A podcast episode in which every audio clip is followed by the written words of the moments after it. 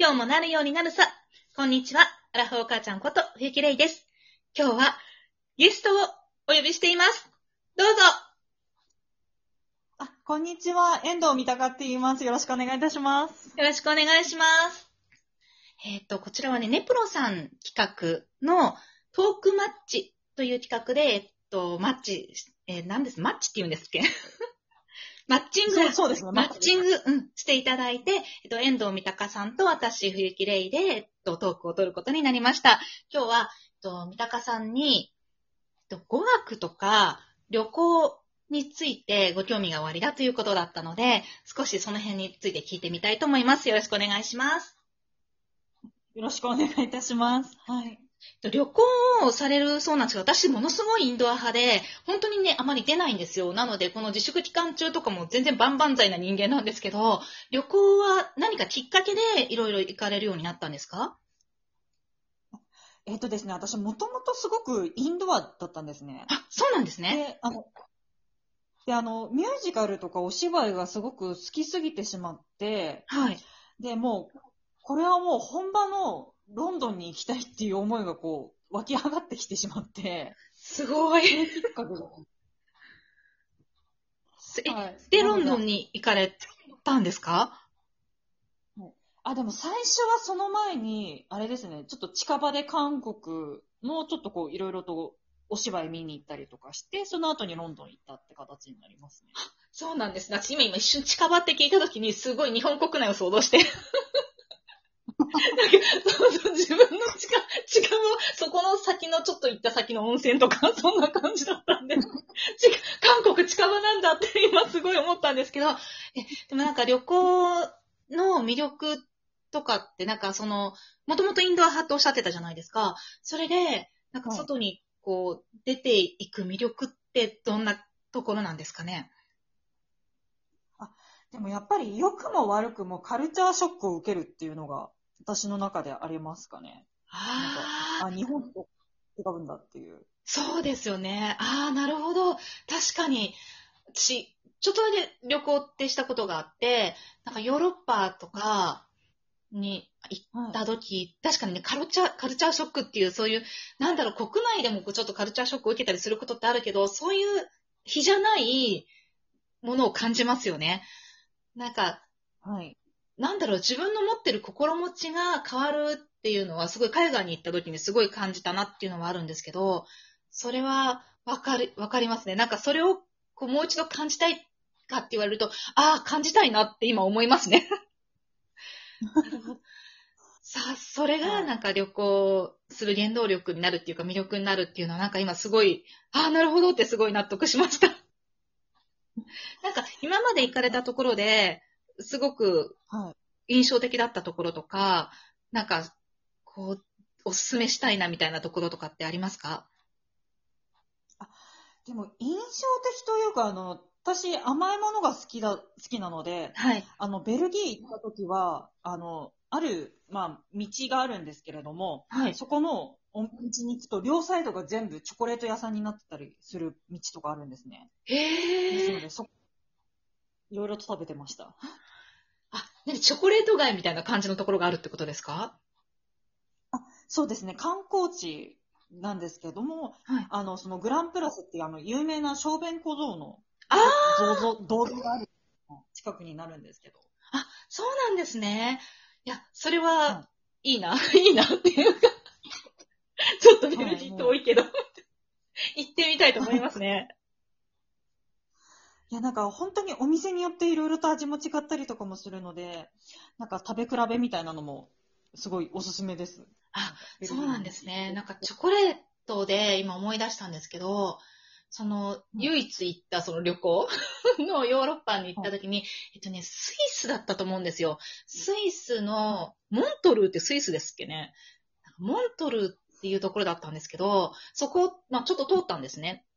で、その時に一軒だけそのチョコレート屋さんがあって、でそこのチョコレートが抜群に美味しかったことをすごい今思い出しました。それがなんかすごい美味しくって、その、海外旅行に行くまでは、あの、ゴディバのチョコレートすごい美味しいと思って食べてたんですけど、帰ってきたらはい。ゴディバのチョコレートが全然美味しくなくなったっていうぐらい 美味しいチョコレートに出会ったことがあって、で、それ、なんか、それを思い出した、なんかベルディのそういうお店の中には、もしかしたら、そういうチョコレートがあるのかなって今思ったんですけど、どうですかね？はい。あ、でも、なんかもう本当にもう全部が美味しすぎて、あ どれ一見するのか決められないぐらいでしたね。あ、そうなんですね。じゃあ食べるの結構好きなんで、すごい魅力的なお話です。はい。ベルディいや、なんか、あの、ほん、はい。あの、チョコレート博物館っていうのもあるぐらいなので、ああ、そうなん、え、と、チョコレート博物館ってどういう感じなんですか？あの、私が行った時はたまたまちょっと改修工事中で中見れなかったんですああ、けど、そうなんですね、残念。はい。ただなんか、ガイドブックとか見たら、なんかこう、い一日の間に何回かその製造過程みたいなのを、なんか、やってくれるらしいんですよ。デモス、デモンストレーションみたいなので。へえ。た、え、なんか、チョコレートの歴史とかそういう感じなの？じゃなくて、なんかいろんなチョコレートを試食できたりするのかな？そういうんじゃ、作り方、作り方みたいなあ感あ、なんじらかしいです。工場見学的な感じなんですかね？そうですね。そちらに近いかもしれないですね。ああ、なるほど。でも確かにあの、カカオからチョコレートができるまでの過程って、ちょっと見てみたいですよね。ああ、そうですよね。私私もちょっと見たかったんですけど、残念なことに残残念ですね。ああ、そうなんですね。その、海外旅行に行った時に、こう言葉ってどうですか？困困りませんか？結構、あの、語学も興味の範囲の中に、あの、テーマの中にあったので、はい。お好きなのかなと思うんですけれども、英語で大体行くんですか、はいそれとも、いろんな国の言語をちょっとかじってったりするんですかね？えっと、基本もう英語で通してます。なんか最初のうちは頑張って他の言語も覚えようかなって思ったんですけど、はい。あの、もう挨拶だけしかあれしてないです。もう、そのベルギー行った時は、あの、ボンジュールだけでしかやってないですね。なるほど。英語を、英語ってもともと、あの、得意だったんですか？あ、でもなんか、あれですね、授業で得意なのと、実際行って喋れるかどうかってまた別問題だなって思いましたね。ああ、そうなんですね。やっぱ私も、授業、授業、まあ途中までね、得意だったんですけど、どこかから突然私はすごい苦手になってしまって、ね、確かに、あのー言語、日本語もそうですもんね。なんか、こんだけペラペラ喋ってるけど、なんか授業的なことをやったらすごいできるかっていうと、そう、そんな感じじゃないですよね。また別な話って感じするじゃないですか。だからなんかそこはちょっとわかる気がするんですけど、やっぱり現地に行って、英語って習得していく感じなんですか、それともなんか日本でやっぱりある程度やっていかれてから海外旅行に行く、行ったんですかね？えっと、私の場合あれですね、基本的に、あの、まあ、行くってなったら、行く1ヶ月ぐらい前、1ヶ月だけ限定で、あの、オンラインの英会話をあちょっとやって口慣らしをして、それで行くって形にしてますね。ああ、そうなんですね。あやっぱりなんか行って戻ってきてしばらく行かないと、なんとなくこう、はい。口がうまく回らない感じになるんですかね。はい。ちょっと口も回らないですし、その、早口で言われた時に、こう、聞き取れないっていう部分もありますので、あだからそこら辺を鳴らす、戻すためというか、鳴らすためにやってますね。あ、なるほど。きなんか、けでも継続的に英語に触れたりとかはしてないですか？